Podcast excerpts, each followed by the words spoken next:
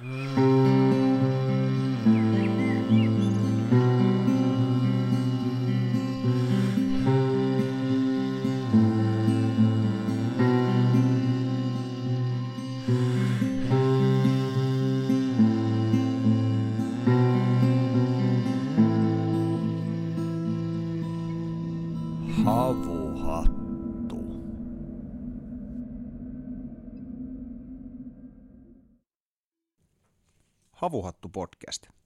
Menee syvälle metsään ja luontosuhteeseemme.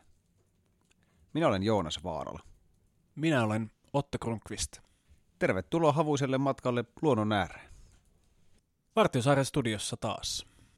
Näin vuosi on taas vaihtunut. Uudet kujeet odottamat meitäkin tänä vuonna. Miltä Soto tuntuu olla täällä Vartiosaaressa jälleen? No nyt voi sanoa, että Vartiosaaren retkeilykausi on avattu, koska Riposalmen selkä on jäässä.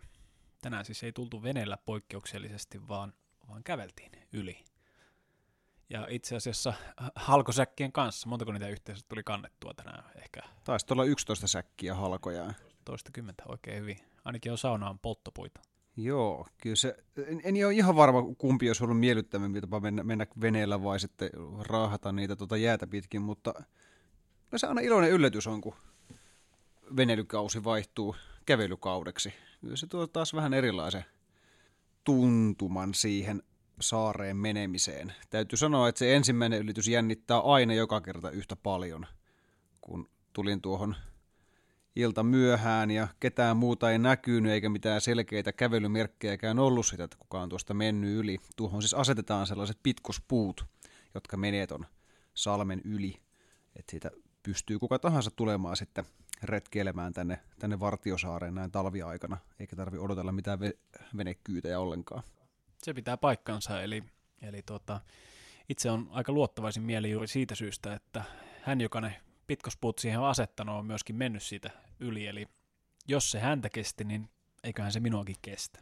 Asiahan nyt toki ei aivan noin yksinkertainen ole, kyllä säät muuttuu ja jää elää ja nytkin tuulee aika voimakkaasti, tulee tällaiset, se, se, tuuli heikentää sitä jäätä, jäätä kyllä, mutta Se pitää paikkansa, mutta minulla on aina suuri luotto jäihin, varsinkin jos yli menee pitkospuut ja, ja vielä narukin siellä, että jos sattuu ulahtamaan, niin voi nostaa itsensä narusta pinnalle. Tuossa kun vaelsi tuota jäätä yli, niin, niin kyllä siinä oli vähän hetken mennessä olla uskokoetuksella, että, että miksi sitä aina tänne jaksaa kantaa tätä tavaraa ja vettä ja kaikenlaista ja laitella paikkaa valmiiksi ja muuta, mutta nyt kun tuo tuossa tuo takka tuli lämmittää ja saunassakin on tulet, niin sen muistaa taas, että sillä on syynsä. Niin, se on vähän samanlainen fiilis aina kun tänne tulee, sama tyyppinen fiilis, että, että kun, jos, jos on ollut päivän reissussa kävelemässä, vaeltamassa ja tulet autiotupaan päivän päätteeksi. Fiilis on hyvin samanlainen. että molemmat tässä on, on oltu töissä ja puhattu vaikka mitä ja tultu sitten kaikkien päiväaskareiden jälkeen tänne vähän silleen väsyneenä ja nälkäisenä. Kämppä on kylmä, sun täytyy ensin raahata puut, kantaa vedet, lämmittää tupa, lämmittää sauna, vähän siistiä, syödä. Se on hyvin, hyvin samantyyppinen se, se valmistautuminen täällä kuin mitä, mitä niin kuin autiotuvilla. Pitää paikkansa. Autiotuvista tulee tietenkin ensimmäisenä mieleen vaellus, joka kenties sattumoisin on myöskin tämä meidän podcastin aihe. Kas vain. No, tässä joulun ja uuden vuoden tienoilla olit pohjoisessa. Mitenkäs meni lomat? No, oikein mukavasti. Mä olin tosiaan kotipuolessa lomailemassa. Kävin hyvä ystäväni kanssa tekemässä tuollaisen reilun viikon mittaisen hiihtovailuksen tuonne Tuntsan erämaa-alueelle. Mistä olen tainnut tässäkin podcastissa useamman kerran, kerran jo mainita, että se on näitä mun sielun maisemia. Ja oli erittäin mukavaa. Oli yksi, yksi parhaista vaelluksista tähän mennessä. Me otettiin tämän kaverin kanssa sellainen, päätettiin, että tästä tulee niin kuin molempien lepposin vaellus tähän mennessä. Ja, ja tietyllä tapaa kyllä onnistuttiin tässä, että me laskettiin hyvin paljon, hyvin paljon sellaista ähm, väljyyttä tähän meidän aikatauluun, koska yleensä sorrun siihen, että tykkään suunnitella kovasti näitä vaelluksia, ja sitten sen suunnittelupöydän ääressä sitä ehkä innostuu vähän liikaakin, ja niistä reiteistä monesti tulee aika, aika niin kuin pitkiä. Päivämatkat venähtää, eikä, eikä sitten sellaiseen niin kuin lepposaan istuskeluun ja hengailuun ja luonnon tarkkailuun ja, ja kevyeen päiväretkeilyyn ei välttämättä hirveästi jää aikaa, mutta nyt siihen oli kerrankin aikaa ja se oli erittäin mukava. Ja kaverini hyvin totesi, kun tultiin reisusta, että ensimmäistä kertaa vaellukselta, kun tulee pois, niin tuntuu, että saattoi ehkä kunto nousta paremmin kuin, kuin, kuin laskea. Joka toinen päivä hiihdettiin, hiihdettiin ahkioiden kanssa paikassa toiseen ja joka toinen päivä sitten lepäiltiin ja tehtiin pieniä, pieniä päivähiihtelyitä tai yhtenä päivänä ei oikeastaan tehty yhtään mitään. Että muistan, että kävin, kävin tota, pysytettiin semmoinen vaelluskota ja kävin teltasta ulkona ehkä kolmesti hakemassa vettä ja paskalla. Muuten mäytettiin siellä, siellä tuota kamina, kaminan lämmössä telta, teltan sisällä. Niin, sinut ja tämän ystäväsi tuntien terveisiä vaan Veikalle sinne Kuusamoon, niin, niin tämä on teille hyvinkin sopiva, sopiva tahti. Että totta puheen pikkasen ihmettelee, että miten ne on tupannut sulla menemään nuo vaellukset aikaisemmin tämmöiseksi suorittamiseksi. Niin, se on hyvä kysymys. Kyllä siinä on vähän sama juttu kuin se, minkä takia mun, mun niin kuin reilireissutkin silloin, silloin nuorempana meni vähän siihen. Mä halusin nähdä vähän valtavasti. Ja nyt se alkaa pikkuhiljaa taittumaan siihen, että kun on nähnyt niin monenlaista erilaista maisemaa ja, ja kulkenut niin monen maiseman halki, niin se kulkeminen itsessään ei enää riitä, vaan mä haluan pysähtyä siihen maisemaan ja, ja antaa sen maiseman vaikuttaa minuun. Tutkia vähän erilaisten paikkojen sielun elämää ja minkälaista tyyppiä, elä, eläintä ja muuta henkeä siellä oikein asuukaan. Joo, mainitsitkin, että olitte vaelluskodassa kodassa yötä, eli ilmeisesti ei pelkästään autiotupien voimalla, vaan, vaan tota jotain tällaista kannettavaa versiota oli mukana, vai miten tämä hoidettiin, tämä yöpymisasia? No talviretkellähän aina pitäisi olla jonkunlainen hätämajoite mukana, vaikka, vaikka ollaan varauduttu siihen, että nukutaan joka yö autiotuvassa, niin talveretkellä voi sattua mitä tahansa. Sä voit pudota sinne jäihin ja sitten ilta on jo myöhä ja sun, sun on pakko, pakka leiriytyä ja silloin sun täytyy olla jotkut leiriytymiskamppeet. Sää voi muuttua äkisti, voi tulla yhtäkkiä myräkkää, että sä et enää näkään hiihtää. Se on sallalaisen Tuntsa-tuotemerkin vaelluskota. Kota mukana. Ja semmoinen kohtuullisen kevyt muutaman kilon kangas. Siellä voi pitää nuotiota sisällä – tai sitten tuota kaminaa. Ja meillä oli, meillä oli siellä kamina, kamina mukaan, jolla saatiin mukavan lämpimäksi. Parhaimmillaan joka niin lämpimäksi, että hengailtiin siellä kelteisiltä ja heiteltiin vesipullosta löylyä siihen kaminan kylkeen. Se oli ihan hauskaa. Koko illa sauna. Kyllä.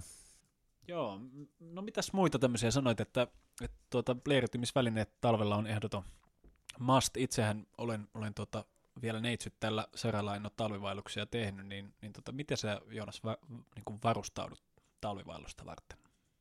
No talvivaelluksessa varusteta tarvitaan aika paljon enemmän kuin mitä kesävaelluksessa. Ja ne on myöskin aika paljon kalliimpia. Lähinnä vaatteet, makuupussiteltat, ne pitää olla järeämpää kaliberia.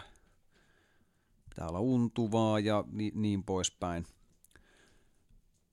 mikä on tärkein, sitä on ehkä hankala sanoa. Tärkein ehkä on, on hyvä makuupussi. Minkä tahansa muun puutteen pystyy jollain tavalla niin kuin sietämään. Mutta jos sulla ei ole lämpimää makuupussia, niin sä et pärjää sillä. Että vaikka, vaikka iskis hätä ja sulla ei ole, ei ole minkäänlaista hätämajoitetta mukana, niin aina sä voit kaivaa tuon lumeen tai tehdä lumi, lumimajan tai mennä kuusen persiiseen nukkumaan. Kun sulla on se hyvä makuupussi, niin sit sä, sit sä pärjäät siellä ihan mukavasti. Se muistaa armeija-ajolta, että jos nukkuu ulkona 20 asteen pakkasessa, että ei se nukkuminen välttämättä ollenkaan ongelma, mutta sitten kun pitää nostaa sitä pussista pois, niin sitten kyllä ketuuttaa. Kyllä, sitten kaverin kanssa naureskeltiin, että yksi talviretkeily ikävämpiä puolia on kusihätä kesken unien. lämpimästä pussista viimaa ja tuiskuun kapuaminen, niin ei, ei ole kauhean mieltä ylentävä kokemus. Vielä en ole uskaltanut lähteä tähän HC-hiihtoretkeili, vuoristotyypit hän, hän käyttää tämmöistä kusipullomenetelmää, jossa rohkeimmat jopa, jopa niin kuin siis ne ei edes avaa sitä pussia, vaan sinne niin kuin pussiin suotetaan, suotetaan tämmöinen tota, kusipullo, jonne sitten hätään lirautetaan. Aivan, ja tietenkin vuoristo-olosuhteessa kyse saattaa olla hengenlähdöstä, jos lähdet sinne toikkaroimaan sinne kielekkeelle. Tokihan vaelluksella ollaan muutenkin tekemisissä perusasioiden kanssa, ja tämmöiset niin kehon tuntemukset ja tarpeet ja muut tulee kyllä hyvin selkeästi tutuksi. Miten sä Joonas sanoisit, että millä tavalla tuommoiset pitkät hiihtovaellukset eroaa sitten niin kuin syksyllä tai kesällä tehdyistä, kävellen tehdyistä vaelluksista? Jos puhuu omasta puolestani, niin se syy, minkä takia mä itse olen alkanut enemmän tekemään talvivaelluksia kuin, kuin kesävaelluksia. Teen yleensä kaksi talvivaellusta vuodessa, tässä kesävaelluksia tai sulamaavaelluksia yleensä sen yhden vaan, on se, että mun kehotyypille tuo niin ahkion vetäminen sopii paljon paremmin kuin raskaan rinkan kantaminen. Mä oon tämmöinen aika kuivan kesän orava ja tällainen tota, niin kuin kestävyys urheilijan kropalla varustettu. Se on paljon treenannutkin lapsena. Niin se rinkon kantaminen on aina tuntunut jotenkin vastenmieliseltä. Se paino on sulla koko ajan siellä harteilla ja sun pitää aika tarkkaan miettiä, että mitä, mitä kaikkea ottaa mukaan. Ja talvella taas, kun ne tavarat kulkee näppärästi, maastosta riippuen, niin ahkiossa, niin sä voit ottaa huomattavasti enemmän tavaraa mukaan. Ja, ja niiden paino ei ole enää, enää niin ratkaiseva, koska heti kun sä pysähdyt, niin se rasitus loppuu välittömästi siihen. Mm. niin kuin taukojen pitäminen on huomattavasti yksinkertaisempaa. Ja tulee pidettyä sellaisia niin kuin minuutin parin minitaukoja hyvin useasti. Heti kun tuntuu, että nyt alkaa väsyttää, niin mä pidän parin minuutin tauon. Seisoskelen siinä, syön jotain pientä ja otan huikkaa juomapullosta ja katsele vähän maisemia, että asiat jatkaa eteenpäin. Mutta se rinkan kanssa sulla on pakko pysähtyä ja ottaa se rinkka pois selästä. Joo, pois selästä. Hmm. Joo. Mulla on ollut tässä tämmöinen 15-15-15 sääntö aika pitkään käytössä, eli korkeintaan 15 kiloa selässä, korkeintaan 15 kilometriä päivässä ja 15 minuutin tauko tunnin välein. Hmm. Kuulostaa oikein hyvältä. Joo, se toimii tosi hyvin. Täytyy kyllä sanoa, että viime kesänä tehtiin vaimon kanssa vaellus tuolla kolilla, niin siellä oli kyllä semmoisia nousuja ja laskuja, että tämäkään menetelmä ei meidän ekana päivänä auttaa. Oltiin, oltiin kyllä aivan viimeistä vaille poikki, kun sitten 12 tunnin vaelluksen jälkeen tuota, tultiin sitten, päästiin kyllä saunaan, mikä oli aivan, aivan mahtavaa ja hyvää majataloa. Voin, voin, voin kyllä suositella lämpimästi kolilla vaeltamista tästä syystä, monista muistakin syystä, ennen kaikkea sen takia, että se on kaksi ja puoli miljardia vuotta vanhaa kiveä siellä ja se on ikiaikainen tärkeä palvontapaikka, mikä tuntuu ja suorastaan haisee siellä ilmassa. Ja toki se satumainen kauneus, mikä siellä on. Mutta rankka se on. Siellä nousu, se on ylös alas nousua ja, ja tota, kilometreillä ei ole niinkään väliä, vaan tunneilla. Ja silloin juuri tämä, että aina kun pysähtyy, niin ottaa sen rinkan pois, tulee erityisen tärkeäksi. Ja mä tykkään rinkan kantamisessa siitä, että aluksi se on aivan pirun painava, mutta lopuksi se on aivan pirun keveä. Mm. Eli sen tuntee, että nyt alkaa tulla lähestyä loppu, kun niitä viimeisiä ruokia laittaa nassuunsa ja huomaa, että rinkka ei oikeastaan paina enää mitään. Hmm. Sama juttu se on toki Ahkionkin kanssa myös. Hmm. Myös, että kyllä se on puolentoistakin viikon reissulla ne muutamat päivät sitä ihan niin kuin laulaa, laulaa il, il, ilosta, kun se on niin kevyen tuntunen ylämäissä se, se ahkio.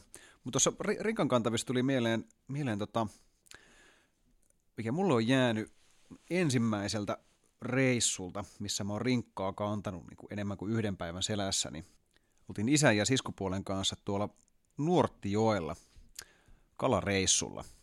Ja taisin olla sen verran vanha jo, että kannoin niin kuin kaikki omat tavarani selässä ja rinkka painoi aika paljon, mutta, mutta sinnikkäästi sen kuitenkin kannoi sinne tuvalle asti. En ole ihan varma kuinka paljon sen kilometrejä oli, mutta muistan, että väsytti, väsytti kohtuullisen paljon. Kun saavuttiin siihen tuvan pihalle ja otin sen rinkan pois selästä, niin koin jotain semmoista, mitä koskaan ennen en ole elämässäni kokenut. Ja joka ikinen kerta, kun mä koin sen saman tunteen aina vaelluksella myöhemmin, niin tämä hetki tulee aina mieleen. Mä nousin noin puoli metriä ilmaan niin kuin mielikuvassa, niin se on huikea tunne, miten se niin kuin paine poistuu sieltä hartioilta ja sä niin kuin nouset ilmaan. Joo, tiedän täsmälleen tämän tunteen. Tulee mieleen kymmenenvuotiaana tuolla Saariselällä, kun tein pidempää vaellusta ensimmäistä kertaa äidin ja veljen kanssa, niin, niin totta, silloin oli mulla kanssa ensimmäistä kertaa isompi rinkka.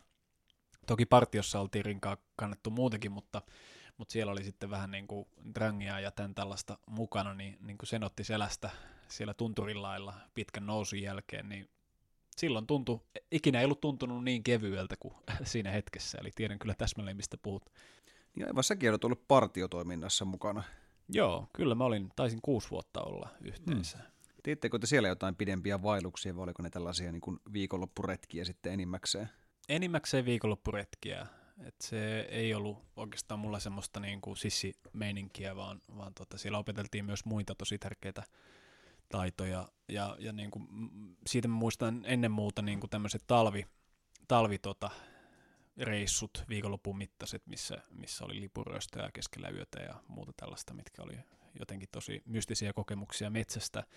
Ensimmäisiä tämmöisiä niin kuin metsän suuruuden kokemuksia Kainuussa taidet muistekseni jo Paltamon seudulla oltiin, oltiin tai jossain siellä päin, niin, niin se, se metsän valtavuus, niin kuin sen muistan niiltä ajoilta. Hienoja, hienoja vuosia kyllä, kyllä partiossa ja antoi semmoisen tietynlaisen kipinän myös sitten myöhemmälle luontokokemukselleni. Mitä sä Joonas itse sanoisit, että mikä sut saa lähtemään tämmöisille kaukaisille asumattomille erämaille? Se on kyllä hyvä kysymys.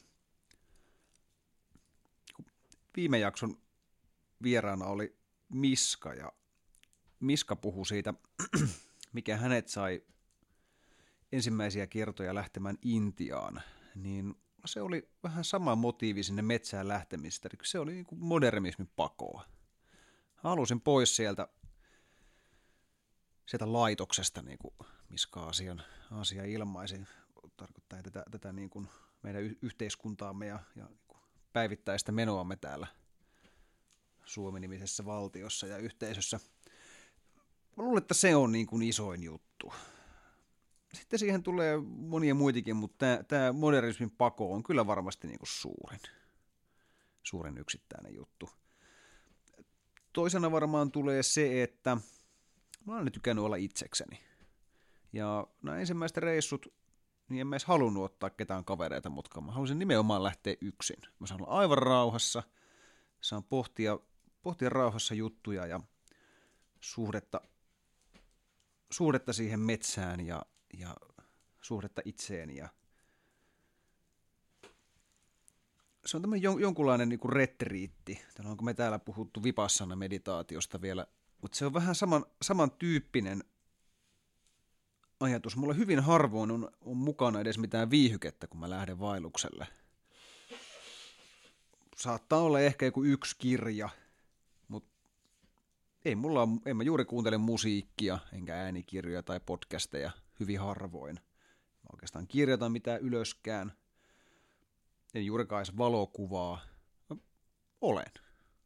Ja se, se on mulle se juttu siellä vaeltamisessa. Mulle vaellus sekä lapsena että sitten aikuisiellä on ollut niin kuin täyttymyksen kokemus. Eli ehkä voisi sanoa, että semmoinen kuiva akateeminen elämä ja niin kuin semmoinen opiskelijaelämä ää, vaellus antoi sille vastapainoa, koska se oli täynnä kaikenlaisia aistituntemuksia. Siellä tuoksut ja näyt ja kaikki, miltä se tuntuu, kun jalkoihin tulee rakkoja ja muuta. Se oli mulle aina niin kuin valtavaa kokemuksen tulvaa ja se, se suorastaan täytti mut aina. Ja mä oon huomannut, että se on ollut se, se merkitys mulle, eli se on ollut tapa, ikään kuin meditaation tapa jossa vaelluksen jälkeen maailma ei ole enää näyttänyt ihan samalta kuin aikaisemmin. Eli se perspektiivi on aina muuttunut hiukkasen. Ja jossain vaiheessa mä vähän niin kuin tein semmoisen päätöksen, että mä teen vähintään yhden vaelluksen joka kesä.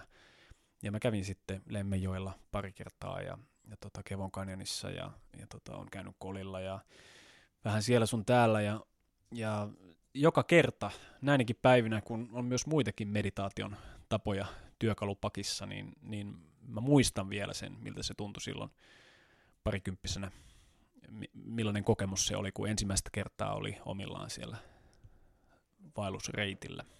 Sä mainitsit, että, että joka kerta se perspektiivi hieman muuttuu, kun sieltä tuli pois. Osaatko kuvailla, millä, millä tavalla se muuttui? No, ehkä ne semmoiset arkiset mielenkiinnon kohteet ei enää vaikuttanut ihan yhtä mielenkiintoisilta. Mulla oli esimerkiksi semmoinen vaihe, missä mä luin ihan valtavasti niin kuin uutisia ja ulkomaalaisia julkaisuja kaikenlaista niin kuin politiikka-aiheista ja näin poispäin. Ja niin kuin vaelluksen jälkeen aivan viimeinen asia, mitä mä olisin halunnut ottaa käteen, niin on joku tämmöinen päivän poliittinen teksti. Eli se palautti mua hyvin paljon semmoisten perusasioiden äärelle ja opetti mulle sitä, että miltä se tuntuu, kun joutuu olemaan aivan yksin, selviämään aivan yksi kännykästä akku lopussa ja et tiedä yhtään missä oot ja tiput koskee ja leikkaat sormeja ja muuta tällaista. Eli, eli se oli niin kuin perusasioihin palaamista ja siinä mielessä niin kuin voisi sanoa, että meditaatio, sen tunnusmerkit täyttyy tässä hyvinkin. Eli vaellus ei ollut mulle oikeastaan aktiviteetti, vaan mielentila. Se oli semmoinen, se oli tapa olla todellisen itseni kanssa paikassa, joka siihen parhaalla mahdollisella tavalla myöskin soveltuu.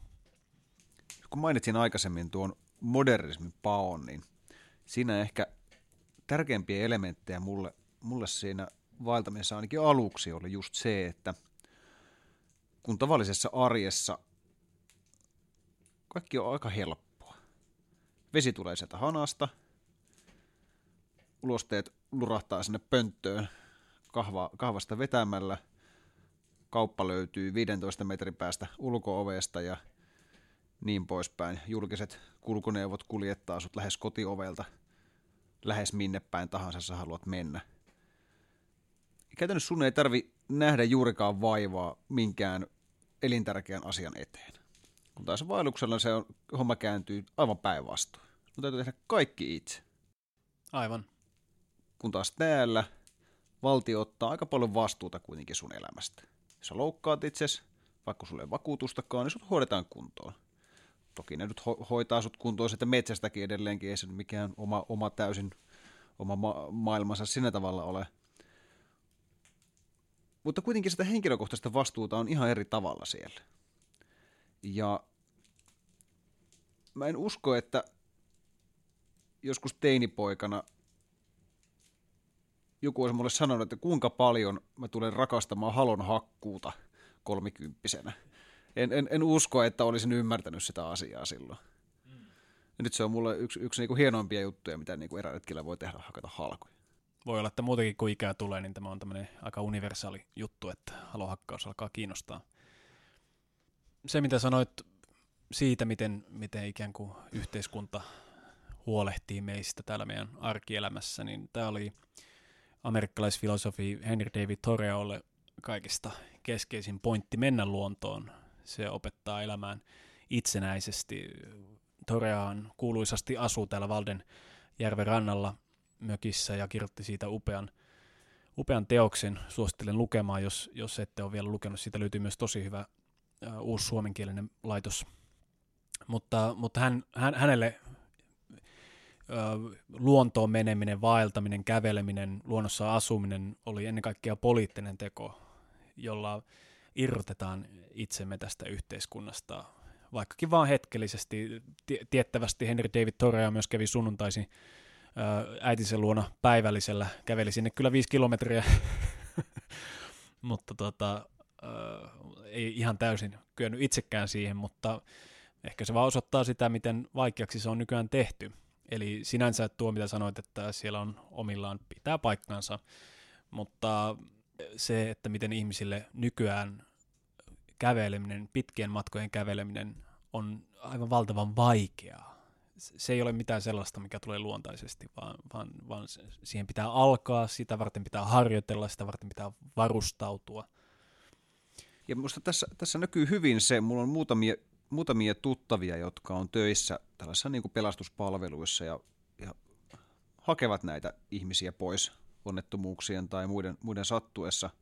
Ja on, on kuullut sellaista trendiä, että hätäkeskukseen soitetaan entistä herkemmin, entistä pienemmistä asioista. Et sinne olisi tultu hakemaan joku hiihtäjä, joka seisoskelee siellä ladulla, näyttää ihan hyväkuntoiselta, mutta sanoo, että väsyttää. Mm.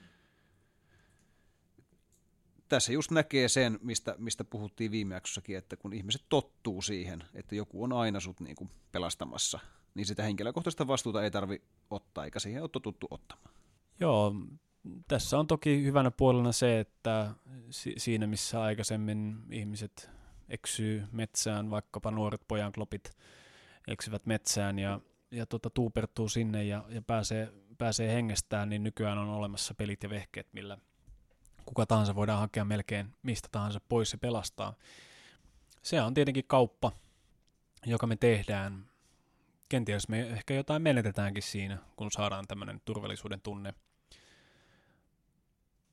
kenties vastuu itsestämme siinä mielessä, että jos tällaisia palveluita ei olekaan yhtäkkiä saatavilla, tiedän paikkoja, jossa se todellakin on näin, niin on itsekin semmoisissa viettänyt aikaa, sanotaanko nyt vaikka Himalajalla. Siellä voi tosiaan käydä, käydä huonosti, jos se ei ole valmistautunut. Toki sielläkin länsimaalaisille toimii helikopteripelatuspalvelu, kunhan sulla on vaan vakuutukset kunnossa. Jos on hyvä sää. Mm. Ö, mutta sen kaupan vastapuolena ähm, aikana, jolloin luontoon meneminen nähdään tosiaan aktiviteettina, se nähdään jotain, mitä me oikeasti tehdään varta vasten, mennään luontoon, se on mahdollista useammalle ihmiselle. Äh, mun mielestä on esimerkiksi mahtavaa, että Sipoon korvissa tai Nuuksiossa on myös tämmöisiä sora, sorattuja lyhyitä polkuja semmoisille ihmisille, joille se ei tule laisinkaan luonnosta, jolla ei välttämättä ole tällaista kulttuuria ollenkaan. Eli jokainen ei ole eräkarpaasi syntyessään, eikä kaikki siihen myöskään missään vaiheessa kasva. Mutta kuten sanottu, se on kauppa, joka me tehdään. Me saadaan jotain, me menetetään jotain. Se on kieltämättä positiivinen asia, kun ihmiset pystyy luottamaan siihen, että, että näillä isommilla ja suosituimmilla retkeilyreiteillä fasiliteetit on kunnossa. Siellä lähes aina, aina on sitä polttopuuta, juomaveden laatua tarkkaillaan, kunnostetaan siltoja, tehdään pitkoksia, pelastuspalvelu toimii. Voit soittaa sinne luontokeskukseen ja kysyä, onko siellä kuljettu moottorikelkalla, onko valmiita jälkiä, kuinka paljon tulvat on vahingoittanut polkuja ja niin poispäin. Se nimenomaan laskee sitä kynnystä ihmisille mennä sinne metsään. Ja tätä ehdottomasti kyllä, va, vaikka olenkin vähän tämmöistä, tämmöistä tuota, pohjoista jurottajasukua, joka, joka aina vähän pikkusen sisällä murisee, jos siellä metsässä tulee muita vastaan, koska menee sinne nimenomaan olemaan itsekseni. Etkö tervehdi, jos tulee vastaan? tervehdin tietysti, ja totta kai jään, jään juttu sille ja, ja silleen, silleen, mutta kyllä se aina, aina silleen niin kuin pikkusen kyrpäsee, kun sinne autiotupaan tulee joku toinen ja sä oot päättänyt, että sä saat olla siellä yksin. Se on aina vähän Olet siis edelleen hiukan eskapisti. no, okay. kyllä, tästä, tästä tuskin pääsen ikinä täysin eroon. Joo. Olisikohan tässä vaiheessa hyvä aika käydä lisäilemässä pikkasen puita tonne saunan pesään? Joo, mä luulen, että se täytyy tehdä nyt. Eiköhän tehdä se.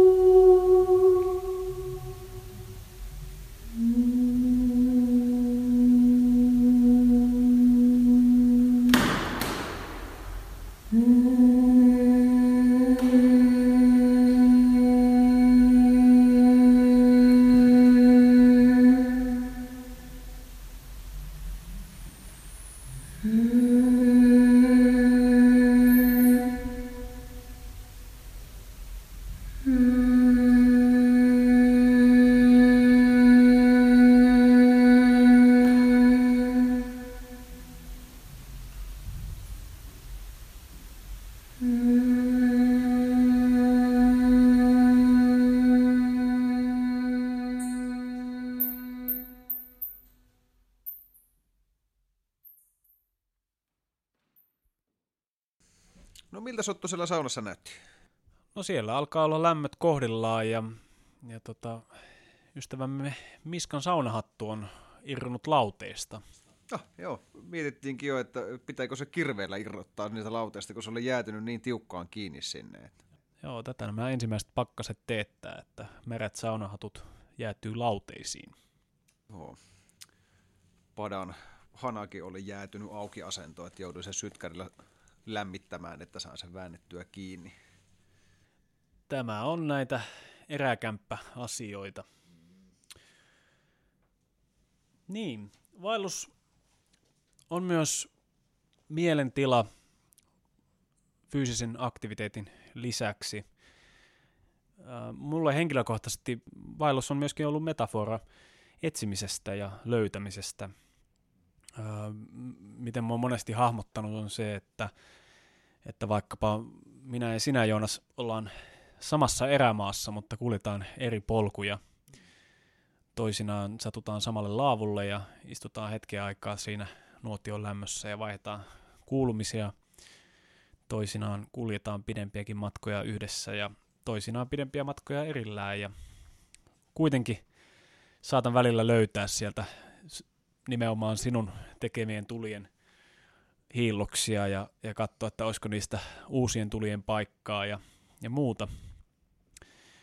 Ja kysymys ei kuitenkaan ole päämäärättömästä vaelluksesta, eikä sen koomin myöskään minkälaista vaellussuorituksesta, vaan ajatus on se, että sillä polulla mitä tarpoo, käy askel aina varmemmin. Metafora ehkä viittaa johonkin sellaiseen, mitä voisi kutsua pyhin vaellukseksi. Varmastikin kaikille kuulijoillekin on tuttua tämä pyhivaelluksen ajatus, mutta pitäisikö meidän Joonas vähän tutkailla, että mitä se pyhivaellus oikein tarkoittaa? Joo, tehdään, tehdään ihmeessä näin. Miten sä käsität? Mitä, mikä sulla on ensimmäinen mielikuva, mikä tulee mieleen sanasta pyhiinvaellus?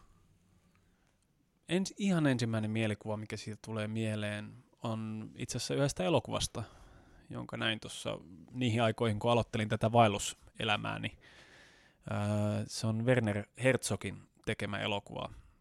Laitetaan elokuvan nimi tuonne jakson muistiinpanoihin, mutta en sitä nyt just tällä hetkellä muista. Happy People. Ei ollut Happy People. Hieno elokuva sekin. Mutta tuota, se kertoo buddhalaisten pyhivailuksesta Dharamshalaan, jossa järjestettiin tämmöinen äh, buddhalaisten festivaali, joka järjestetään tiettyihin aikoihin aina, ja Dalai Lama oli johtamassa seremonioita. Ja siinä seurattiin buddhalaisia, jotka saattoi vaeltaa jopa 3000 kilometriä. Ja osa heistä myös vaelsi tekemällä tämmöisiä ää, niin sanottu rukouskävely, missä rukouskävely, kyllä. heittäydytään maahan ja sieltä tuota lyödään maassa ollessaan kädet namaste asentoon pään päällä ja jälleen noustaan ylös. Ja, että se koko matka on käytännössä jatkuvaa rukousta. Joo, ja paikan päällä sitten ää, kokoonnuttiin kaikkialta maailmasta buddhalaiset oli saapunut paikalle. Ja sitä ilon määrää, kun buddhalaisilla ei paljon näy, niin se näkyy sitten muilla tavoilla se ilo, eli, eli tota, oppilaat kilpailivat siitä, kuka kantaa ensimmäisenä teekupin mestarille ja ää, munkit chanttaili yhdessä ää, mantrojaan ja, ja tota, osallistuivat erilaisiin valmistaviin seremonioihin. Mutta ehkä se traagisin, tai en tiedä onko se nyt niin traaginen, mutta se käännekohta tässä dokumentissa oli se, kun Dalai Lama joutui terveyssyihin vedoten perumaan nämä seremoniat, minkä huomasi, että se oli hänelle myös paha paikka. Jotkut oli kävellyt 3000 kilometriä päästäkseen sinne. Tämä mielikuva tulee mieleen jostain syystä ensimmäisenä pyhiinvaelluksesta. Hauska, kun vertaa tuota tunnetta, kun sä oot rukouskävellyt 3000 kilometriä siellä Himalajan läpi nähdäksesi Dalaileman puhumassa ja sitten se, sitten se tilaisuus onkin peruttu verrattuna siihen, että sä oot ostanut festariliput ja matkustanut, matkustanut jonnekin Seinäjoelle ja pääesiintoja onkin peruttu. Tai koko festarit. Niin. Tai koko festarit. Niin. Joo, itse asiassa hassu kun otit ton festarin esiin, koska kyllähän nykyisillekin festareille tehdään pyhivailuksia. Euroopassakin on useita tämmöisiä festivaaleja, jotka on tämmöisiä tietyn alakulttuurin edustajat kokoontuu yhteen ja sinne tullaan kaikenlaisilla välineillä, tullaan liftaamalla, tullaan lentäen aut- autolla, millä vaan kokemaan yhdessä jotain, jota voisi ehkä kutsua pyhäksi, tai jokainen, joka on nähnyt lempibändisen livenä, tietää, että se voi olla hyvin pyhä kokemus. Eli ehkä tämmöiset festarit saattaa olla tämmöisiä nykyajan pyhivailuskohteita. Itse pyhivailuskin on suositumpaa ainakin kristittyjen keskuudessa täällä Euroopassa kuin koskaan, nimittäin tämä Santiago de Compostellan pyhivailus, niin, niin kävijämäärät on kasvanut tasaisesti, se avattiin 80-luvun lopussa ja silloin oli vain kymmenisen tuhatta vaeltajaa ja, ja nyt näinä vuosina niitä on ollut satoja tuhansia. Eli selvästi moderni ihminen kaipaa jotain tällaista tapaa ö, olla itsensä kanssa, tunnustella itseään, oppia kehonsa toiminnoista uusia hä- hämmentäviäkin asioita ja, ja, ja saapua jonnekin paikkaan, jota on kautta aikojen pidetty pyhänä. Niin, musta on mie- mielenkiintoinen ilmiö tämä pyhivailus. Jos sitä nyt buumiksi sanotaan, niin jonkunlainen uudelleen herääminen. Koska siinä kuitenkin sekoittuu tämä niin kuin moderni vaelluskulttuuri, jota tavallaan modernilla varusteilla ja modernilla ajatusmaailmalla mennään näitä ikiaikaisia reittejä. Et ne maisemat on samoja ja ne kohteet on samoja, mutta se motiivi, sitä mä en tiedä, onko se kuitenkaan sitten sama enää. Se ei ole mun mielestä laisinkaan sama. Täytyy muistaa, että myöskin se, millaisesta kulttuurista tätä tehdään, tätä pyhiinvaellusta, onko se pakoa jostain vai onko se tapa vaan toteuttaa itseäsi. Eli vaikkapa nyt sitten tuolla Etelä-Aasiassa on tehty pyhiinvaelluksia pyhän vuoren juurelle, Mount Kailashin juurelle tai jotain muuta tällaista, jossa on symbolinen elementti vahvasti läsnä ja sitä vuorta on kierretty myötäpäivään tai vastapäivään. Nykypäivänä ei varmaan kovin moni vastapäivään kierrä enää ja nykyään sitä kulttuuria enää olemassa, niin sen pyhiinvaelluksen merkitys on myös muuttunut ja siitä on ehkä tullut vaikkapa sillä rockikonsertissa niin kuin, enemmänkin tunnekysymys kysymys siitä, että et, et haluaa kokea jotain sellaista, mitä ei arkielämässä koe. On se ehkä sitäkin ollut, mutta se ei ollut sen motivaatio sen pyhiinvaelluksen koskaan. Mulla tässä sanoit juuri sen avainsanan tuossa, tämän niin kuin modernin pyhinvaelluksen ja, ja perinteisemmän pyhiinvaelluksen kesken, ainakin jos puhutaan tästä niin kuin kristillisestä traditiosta. Mitä nyt hieman tätä asiaa tutkiskelin ja mitä olen ymmärtänyt, niin, niin pyhiinvaelluksessa kuitenkin kristillisellä kannalla on ollut kysymys jonkun tyyppisestä syntien sovittamisesta. Yksi tämmöinen hieno määritelmä, minkä mä löysin pyhiinvaelluksesta, on se, että pyhiinvaellus antaa mahdollisuuden elää katumuksen liike – todeksi koko olemuksellaan, ruumiilla, sielulla ja hengellä? No tässä mä oon kyllä eri mieltä. Mä ymmärrän, että tämä on modernille kristitylle ja sanotaanko ehkä 1700-luvulta lähtien kristitylle ollut se tapa vaeltaa ja se motivaatio siellä taustalla. Mä en usko, että synti on muinaisina aikoina tarkoittanut yhtään sitä, mitä se tarkoittaa nykyään. Se ei ole tarkoittanut sitä, että ihminen on paha, vaan sitä, että ihminen on rajallinen ja silloin se on ollut vain rajallisuutensa ylittämistä tavalla tai toisella, matkustamista paikkaa, jossa taivas ja maa kohtaa symbolisesti vahvistaen tätä no, perisynnin kokemusta, eli sitä, että tässä kropassa nyt ollaan syystä tai toisesta ja ää, vahvistetaan tämä, tämä kokemus. Siinä mielessä tämmöiset pitkät vaellukset, jotka on myös fyysisesti rasittavia, tukee sitä kokemuksen todeksi tulemista. Mä ymmärrän sun pointin kyllä oikein hyvin, olen, olen samalla linjalla itsekin, mutta toisaalta niin kuin keskiajalta löytyy dokumentteja, jossa kuvataan, että pyhivaellukselle on, on, on lähdetty ensinnäkin eri, eri syistä. Toiset on lähtenyt rukoilemaan, toiset kiittämään onnea. Ja sitten myös näitä katumusharjoituksia on, on kirjattu niin kuin keskiajan pyhiinvaeltajilta. Jopa, jopa sitä, että niin kuin ruoskitaan itseänsä ja osa näistä traditioistahan elää nykyäänkin pääsee se aikana. Kokoontuu erinäinen joukko nuoria miehiä julkisesti ruoskimaan itseänsä. Tässä suhteessa ehkä ollaan käsitteellisesti ja tulkinnan näkökulmasta eri mieltä. Se, mitä niihin teksteihin on kirjoitettu, pitää ensimmäisenä kysyä, että miksi ne on ylipäätänsä kirjoitettu, kenelle, kenen niitä on tarkoitus lukea. Nämä pyhät tekstit itsessään on ollut sellaisia, että vaikkapa raamattu no keskiajalle ei enää, mutta vielä niin kuin alkukirkoaikana äh, oli sarjakirjoituksia, joiden jos satuit sellaisen lähellä oleskelemaan, niin olit pahassa pulassa.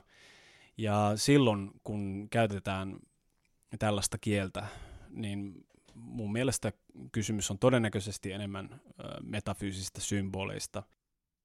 Mutta se ei tarkoita sitä, etteikö symbolilla voisi olla myös merkitystä tässä maailmassa, ja varmasti on ollutkin tällaisia tapauksia jo keskiajalla.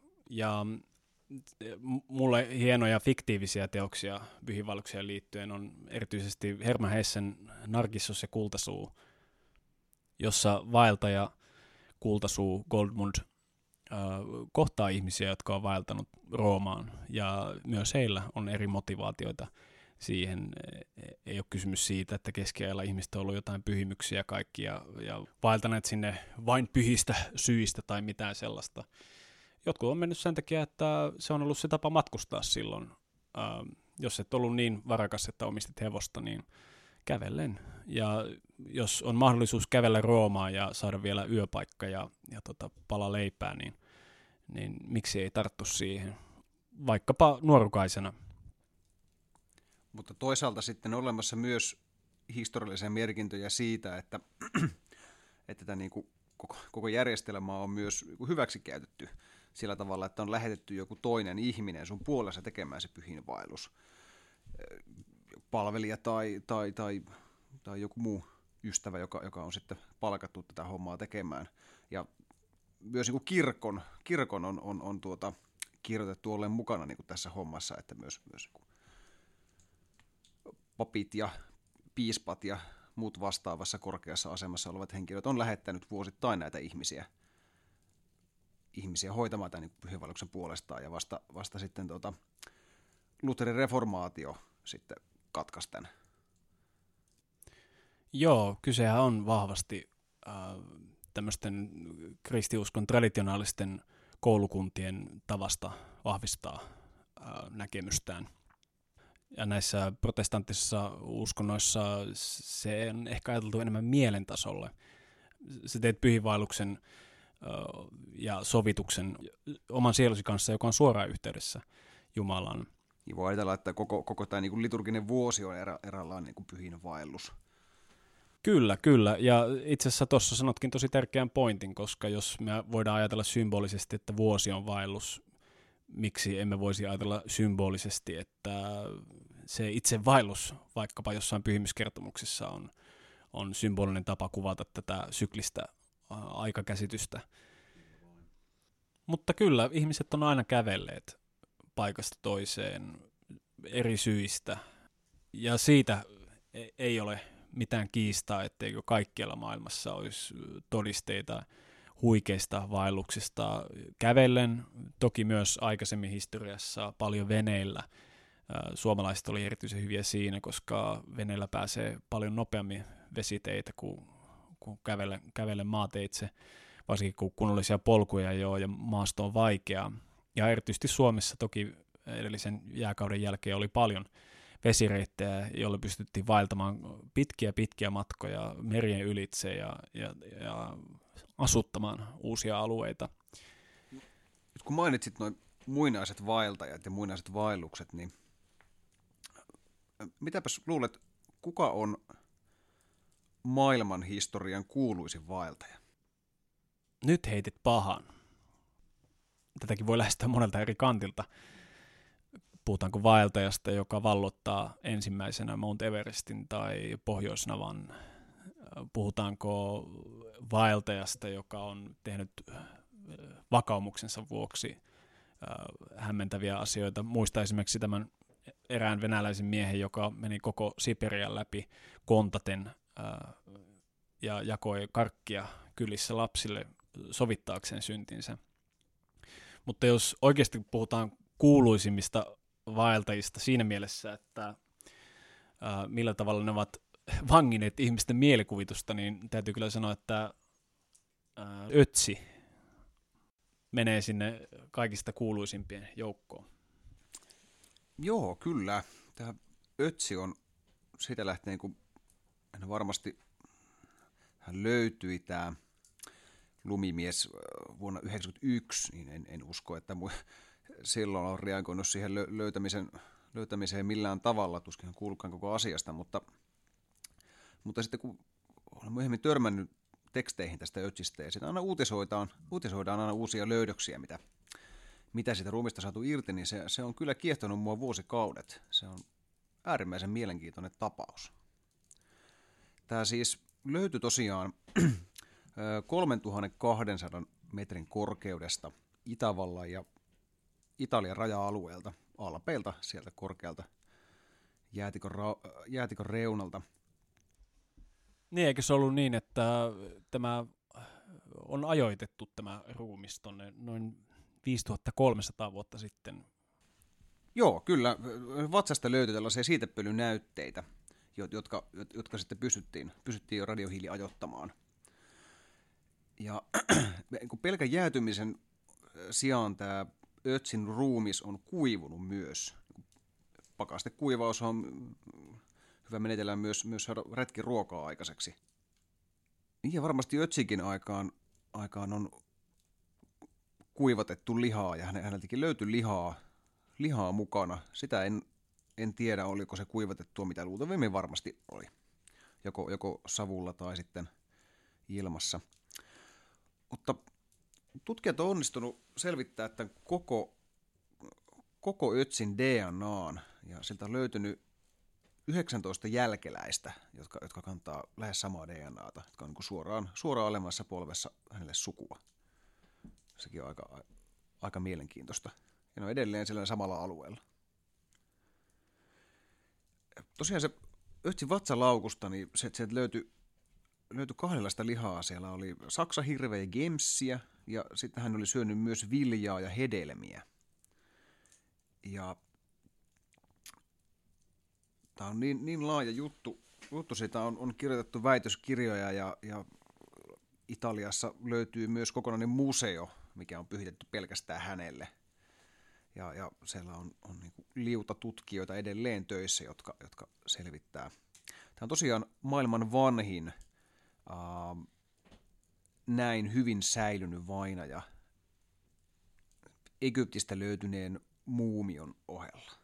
Joo, täytyy muistaa, että 5300 vuotta sitten äh, oli huikeita sivilisaatioita muun muassa Egyptissä, Etelä-Amerikassa. Monin paikoin tuolloin jo, jo elettiin kyllä aika semmoista, semmoista sivilisaation täyttämää elämää.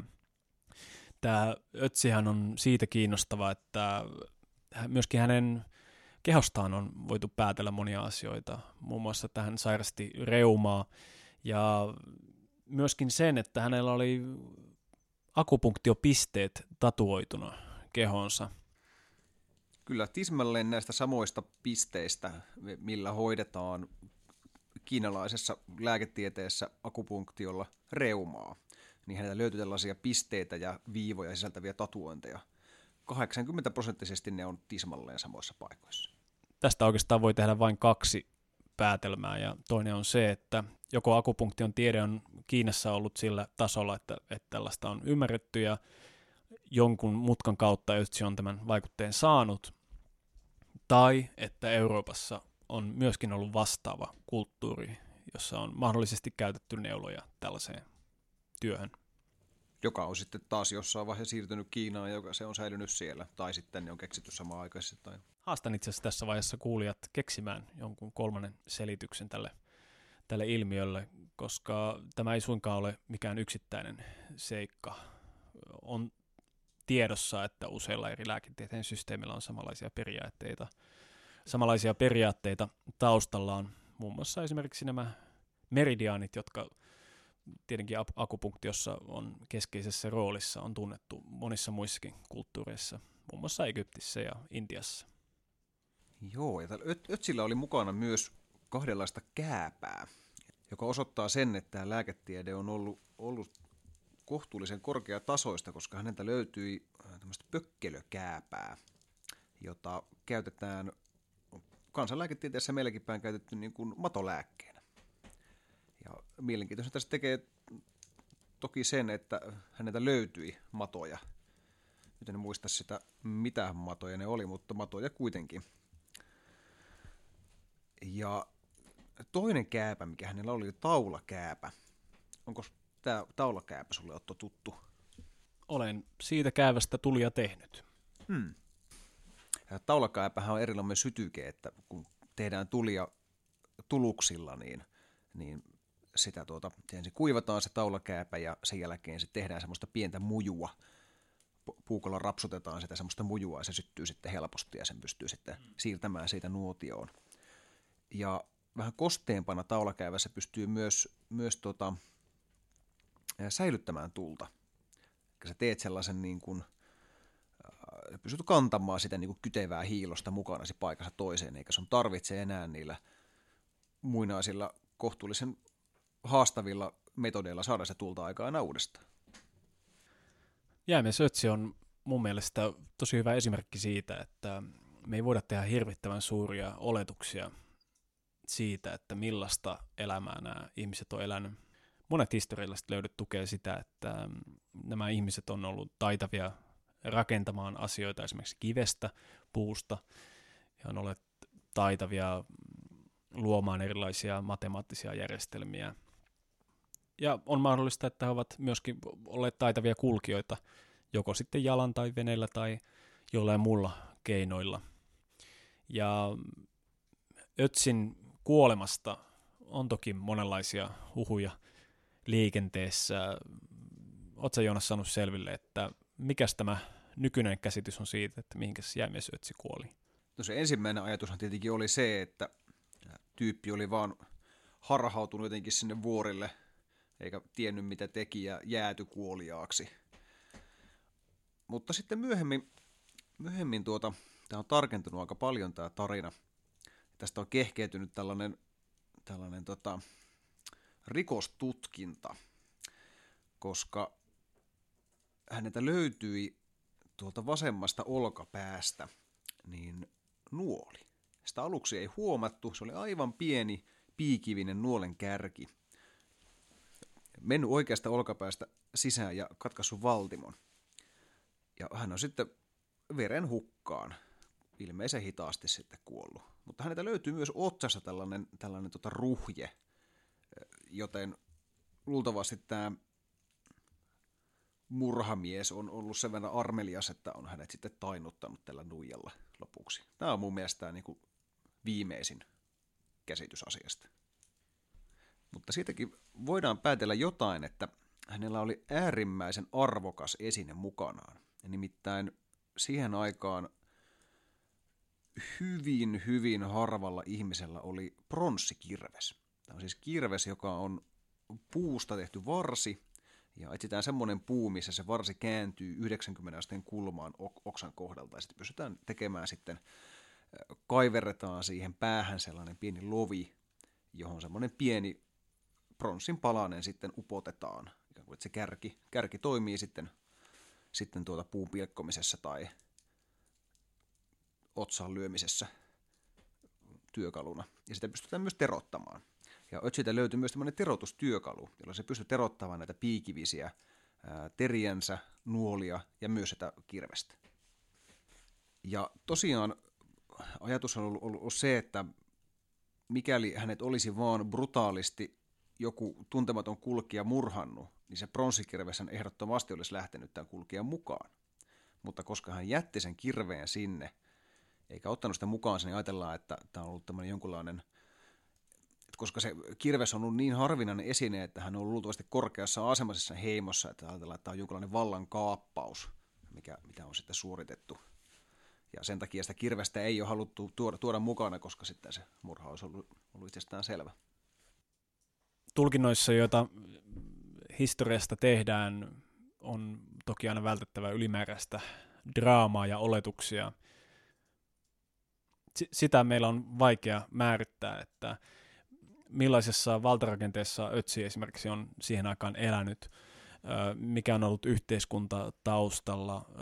Onko tosiaan niin, että nämä kirveet on ollut harvinaisia, vai onko kysymys vain siitä, että niitä on löydetty vähän? Mutta nyt puhutaan 5300 vuotta sitten tapahtuneista asioista. On hirvittävän tärkeää muistaa, miten vaikea meillä on ymmärtää vain 200 vuotta sitten tapahtuneita asioita – niiden syitä ja seurauksia ja ihmisten motivaatioita. Kun mennään näin kauas historiassa, niin me ollaan hyvin vahvasti oletusten varassa monelta osin. Ennen kaikkea siinä, että millainen kokonaisuus me muodostetaan näistä pienistä fragmenteista, mitä meillä on jäljellä siitä historia-ajasta. Ja se on vaarallista hommaa. Yksi sellainen asia, mitä mä oon miettinyt tähän niin kuin ähm, vaeltamiseen ja, ja kulkemiseen liittyen on, on se, että olisitko mukaan samaa mieltä, jos mä sanoisin, että jollain tavalla tämmöinen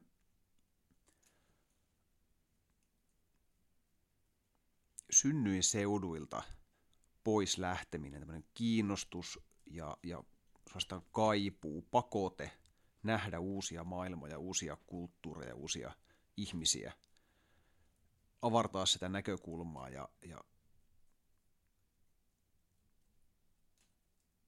innokkaasti tutkia, mitä, mitä maailmasta löytyy, on tämmöinen tietynlainen ominaisuus, jota on jokaisessa yhteisössä aina tietyn verran. Vähän niin kuin monet ominaisuudet pysytään jakamaan niin Gaussin kellokäyrälle. Niin tämä on myös sellainen, että tietty osa ihmisistä on luontaisesti – niin kiinnostuneita kaikesta muusta, että he on valmiita jättämään sen turvallisen kotipaikan, vaikka siellä olisi kaikki hyvin. Siellä on kaikki resurssit, sulla löytyy ruokaa ja suojaa ja morsiammia ja, ja elämä, on, elämä on mukava ja lepposta, mutta silti tie kutsuu. Koska mä oon ajatellut aina sen, että se on, se on tämmöinen ominaisuus, jota on aina saman verran. Ja sitten on aina saman verran niitä, jotka jää paikalleen jatkamaan sitä kulttuuria ja pitämään niitä puitteita, laulamaan niitä lauluja niissä paikoissa, missä, missä niitä on laulettu. Kyllä, tästä on, tästä on ihan samaa mieltä, että todennäköisesti juuri näin. Silloin toki on voinut olla myös yhteiskuntajärjestys, jossa on pidetty huolta siitä, että näin on. Se on tosi tärkeä ominaisuus kenelle tahansa ihmisille näinä päivinä kultivoida itsessään ja, ja muinaisina aikoina sille on ollut ihan määrätty rooli – että hänen tehtävä on kulkea mailla.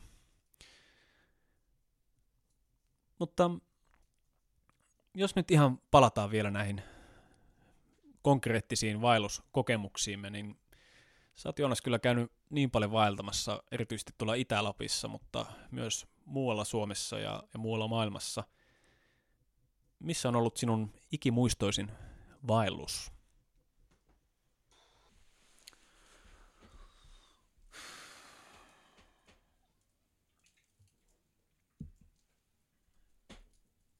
Kyllä se mulle kuitenkin on, on, jos pitää valita tällä kriteerillä ikimuistoisuuden mukaan, niin kyllä se on tuo mun kolmen vuoden takainen pitkä hiihtovailus, jossa siis hiidin kolme viikkoa putkeen. Ja silloin vielä en, en, en ollut tota, oivaltanut tätä rauhallisen kulkemisen metodiikkaa, vaan kuljin kolme viikkoa kahdella lepopäivällä – raskaa ahkion kanssa ja se, se on myöskin fyysisesti rankin juttu, mitä mä oon koskaan, koskaan tehnyt. Mutta myös, myös niin kuin henkisellä tasolla se, se reissu antoi mulle todella paljon. Ja mä siinä mielessä jatkan tätä itä- ja pohjoissuomalaista perinnettä tällaisesta vähän sulkeutuneesta tunneilmaisusta, että itken hyvin harvoin. Silloin oli viimeisen, viimeisellä, oli tosiaan kaksi viikkoa itsekseni hiihdin ja sitten, sitten mun tota, tyttöystävä tuli mun kanssa viimeiseksi viikoksi ja siinä tota, tehtiin ilta, ilta toimia sitten viimeisenä iltana seuraavana päivänä oltiin menossa takaisin takas autolle. Vanhemmat tuli meitä vastaan ja mulla pääsi ihan kunnon itku. Pelkästään siitä syystä, että mä en halunnut lähteä takas. Mä voisin halunnut jäädä sinne metsään. Kolme viikkoa oli selkeästi se niin kuin threshold, että aloin ymmärtämään sitä niin kuin metsää. Mä sain en, ensimmäisen semmoisen niin klimpsin siitä, että, että se luonto puhuu sulle, jos sä vaan opit kuuntelemaan sitä. Sä opit hiljentymään siihen luontoon. Sä voit oppia valtavasti siltä. Se oli ensimmäinen tämmöinen niin pieni vil- vilkaisu mulle siihen asiaan. Tähän on hyvä päättää tämänkertainen lähetys. Yö on laskeutunut Vartiosaareen ja saunassa löylyt odottaa. Hmm. Voi olla, että tällä kertaa ei kyllä pääse tuonne avantoon, koska meillä ei taida olla minkäänlaista jäärikkomistyökalua tällä hetkellä tällä saaressa, mutta... Kirves. Mä luulen, että tuo 10 metriä sekunnissa puhaltava etelätuuli, mikä tulee tuolta vielä avoimelta meren selältä, on ihan riittävä viilennys tuossa välitauolla. Eiköhän mennä löylyihin. Mennään löylyihin. Kikkis. Kikkis. Mm.